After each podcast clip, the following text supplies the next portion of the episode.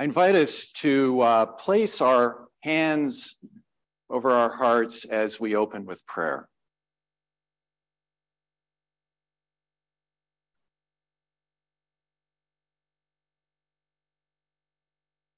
Dear God, we thank you for the awesome gift of life and for every mysterious beating of our hearts. We thank you for the gift of your love, becoming flesh in Jesus. And we thank you for the precious gift of this faith community. And yet our days pass and our years vanish. And so often, dear God, we walk sightless among miracles. So, by the power and help of your Holy Spirit, help us to slow down, to slow down to the speed of awe, and help us to discover that the gate of heaven opening to you is everywhere. Amen.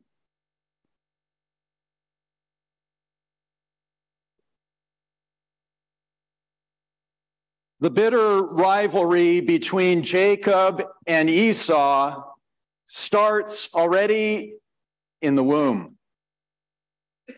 Just ask their poor mother, Rebecca, whose pregnancy feels like one long, exhausting wrestling match. Their struggle then continues right through the labor, with Esau struggling out first and then Jacob hot on his heels, literally holding on to his twin's foot. Their struggle then spills out into the world, with Jacob eventually tricking Esau out of his birthright. Remember that story? And then his enraged brother Esau plotting to kill his twin in response. And all of this is the sad, sad backstory for the story that we heard about just today, where Jacob is now a man on the run. Right at the very beginning of his long and painful exile from his family and from his faith community. Indeed, he will never see his dear mother, Rebecca, ever again. She will die before he's able to return many decades later. Now, commentators also notice something in this story very important. How a secular fog a secular fog seems to pervade Jacob's life. God seems to have no place in Jacob's life. In contrast to his grandparents and his parents, Jacob seems to have no need or awareness of the sacred in his life. Sleepwalking through his life, his focus is only on sly scheming and greedy acquisition. And after Jacob flees from his brother, we meet up with him tonight in a moment of utter vulnerability and desperation. He's a fugitive, out alone under the dark sky, exposed to beasts, and with only a pillow of a stone. that can't be very comfortable, can it? And it's now that God, at his most vulnerable time, just as God has broken into us or in, through to us at our vulnerable times, God breaks through his secular fog with a luminous and mysterious dream. A dream that powerfully contrasts his current isolation and separateness with this grand vi- vision of community and connection.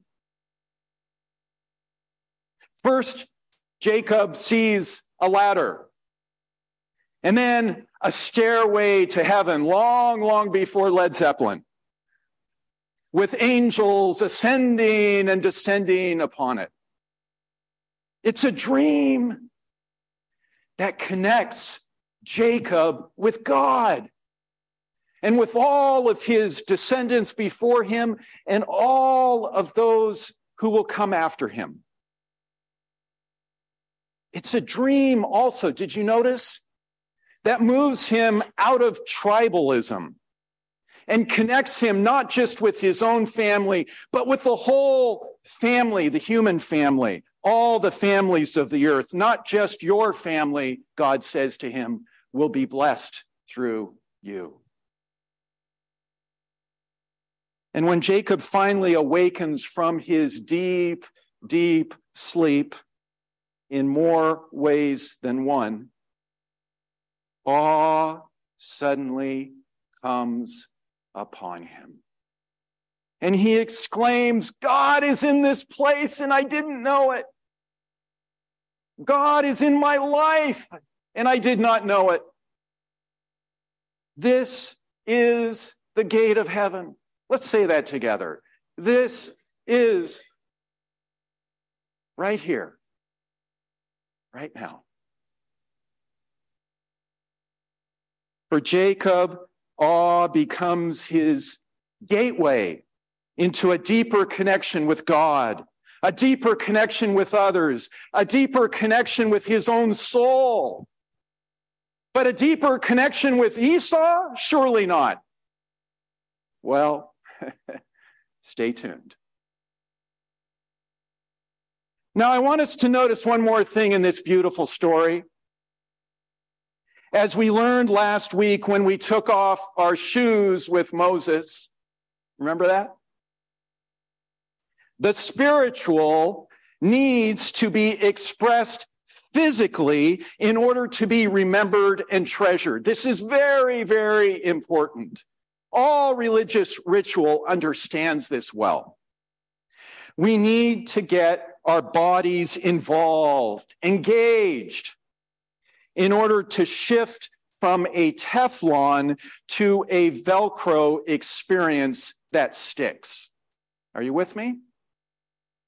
We want these powerful experiences of awe to stay with us and not to slide away.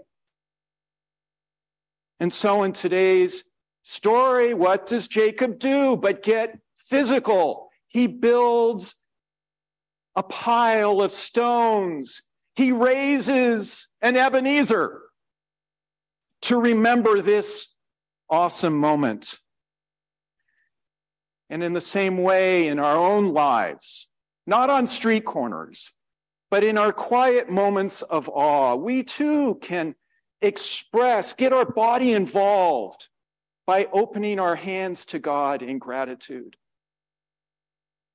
gently bowing or just placing our hands over our hearts. It's all you have to do to remember how God touched you in that moment. Did you notice our dear brother Dirk? Just out, released from his bone marrow transplant, leaving home. Did he just get in the elevator and go home? No. He rang the bell.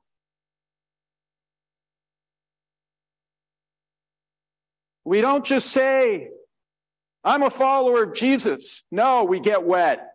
We get dunked sometimes. I did. I needed it.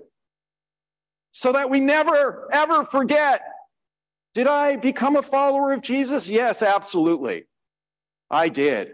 I'll never forget that moment. So, as we learned last week, awe is what happens, whatever happens. Whenever we experience something vast, like the Milky Way, or very small, like a dandelion, that transcends and expands our understanding of reality. Awe awakens us from our sleepwalking through life. Oh, we do that so much, don't we? Just sleepwalking. Wakes us up to contemplate the depth dimension of life. Don't miss it. The God dimension to start taking a long, loving look at the real. Capital R. By God's design, our experiences of awe invariably decrease our me focus. Me, me, me. And they increase our we focus, which is what our planet so urgently needs right now in its climate crisis. A we focus rather than a me, me, me focus. Awe right sizes us to find our proper place in our deeply interconnected and interdependent planet by God's design. That's how God made us.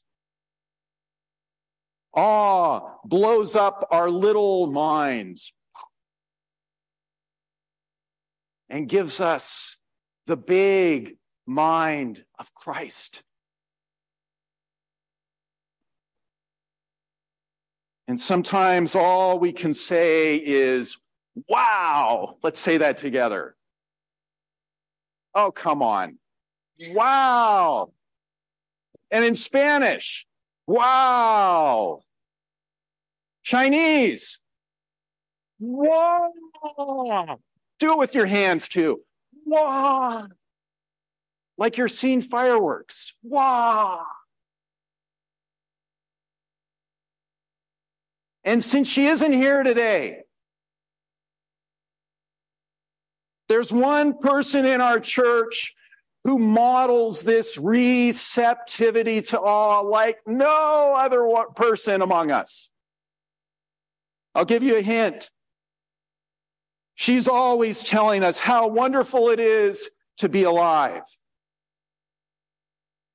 to be together, to be loved by God. Who am I talking about? Queen Esther. She's our queen of wow.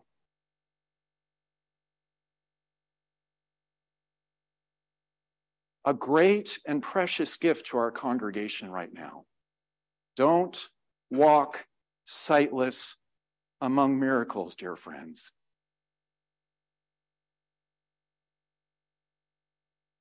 our queen of wow.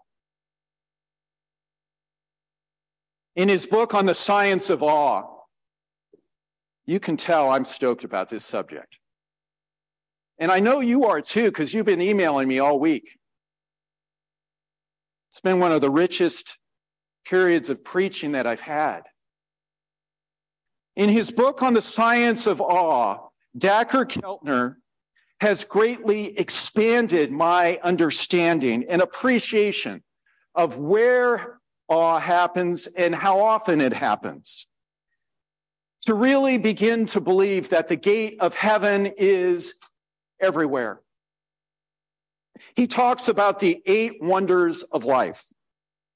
And you can find them listed in the bulletin. I want to highlight just uh, four of them.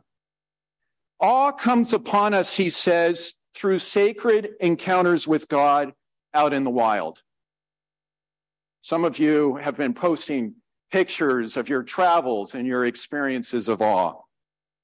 Awe comes upon us through the moral beauty of other people's kindness or courage, their moral beauty. Isn't that wonderful? Awe comes upon us as Elisa shared with us, through our liminal experiences of witnessing birth or death. And finally, awe comes upon us through our times of collective effervescence. I practiced it today, this morning, so I could actually say it. Collective effervescence. Let's say that beautiful phrase. Collective when we are singing together and jumping in VBS, and when we're moving and swaying and worshiping God together here in this place. And dear parents, and dear grandparents, and dear mentors, cultivating awe in our children is one of the most crucial ways that we can pass our faith on to them. Amen? Take your kids out on an awe walk to help them make the crucial connection between beauty and awe and their experience of God's presence in their lives. Connect the dots for them. And start with something as simple as noticing the exquisite beauty of a dandelion. I mean, take a look at that, at those petals, the serrated ends of each of those petals. Or, like Kara Davis shared with us last week, just to take a walk out in your blueberry patch and experience God. I want to get a little personal here because I've been deeply impacted by our focus. And it's helped me to remember or to realize and remember that awe has been running like a golden cord thread through almost every decade of my life. Awe came upon me at eight or nine years old when a Palestinian lifeguard pulled me out of the riptide in the Mediterranean Sea where I was swimming and saved my life in Gaza. You never forget that. Awe came upon me as a teenager when God mysteriously touched my soul on a moonlit California night in an orchard in ways that I still can't explain to you. And I don't ever want to. Awe came upon me in my 20s in China when Danette and I watched our brave, courageous students out in the streets, marching, marching, marching for a better China. Awe came upon me in my 30s. This isn't going to surprise you. When I saw two Baltimore Orioles, I got to get it in a blaze, a blaze in the sunlight in a tree nearby. And they became my spark bird. It's a phrase, it's a term. My spark bird that opened up into a world of wonder and migration and greater concern for our planet. It started with a couple birds in the tree. Awe came upon me in my 40s when I discovered silent prayer and finally began to more tangibly experience God's love in my life. And awe has been coming on in my 50s, and I don't have much time left in them. Every time my extended family, once separated by divorce and estrangement, now gathers for Thanksgiving every year. Wow. I thought that it would only happen in heaven. So, how about you? How about you? How has awe come upon you? How has God, God's presence touched your life? I urge you to think and to treasure these experiences in your life. I'm going a little longer today because I want to get to something very, very important. Because awe also happens to be one of the great themes running through all of Scripture. Awe comes upon Elijah when he hears God's still small voice. It comes upon the disciples after Jesus calms the storm. And it comes upon the early church when suddenly everybody is holding things, sharing things in common. There are 53 references to awe in the Bible, 92 to amazement, 38 to reverence, and 109 to wonder. But, and this is the clincher, we also find many places in the Bible, including our call to worship today and verse 17 today about Jacob, where we see people who are clearly terrified and utterly afraid of God. You know what I'm talking about. In fact, throughout the Bible, we see people struggling with a very huge question Is God to be feared or to be loved? Is God awful or awesome? And the Hebrew prophets, especially, and then most wonderfully, Jesus, I believe, help us to move the awe dial from fear to love. As John, 1 John 4:18 says, fear has to do with punishment. And anyone who's thinking that way has not reached perfection in love. As the writer Terry Tempest Williams puts it so beautifully, the difference between fear and awe is a matter of our eyes adjusting. It's a matter of our eyes adjusting to God. Abraham Joshua Heschel, the great Jewish rabbi of the last century, said that the best translation of Proverbs 1 7 is not the fear of the Lord is the beginning of wisdom, which is what it says in all of our Bibles. But instead, the awe of the Lord is the beginning of wisdom. In other words, God doesn't want our terrified fear. God wants our loving reverence. All right, so let's close where we began with our dear fugitive Jacob. Decades later, after God has called him to return home to his long estranged brother Esau. It is one of the most dramatic and the most neglected stories in the whole Bible. It's not in the lectionary, by the way. So, on his way home, and you can go read this later on in Genesis 33, Genesis 33, Jacob now sees his brother Esau coming in the distance toward him, followed by 400 men. it looks like a massacre.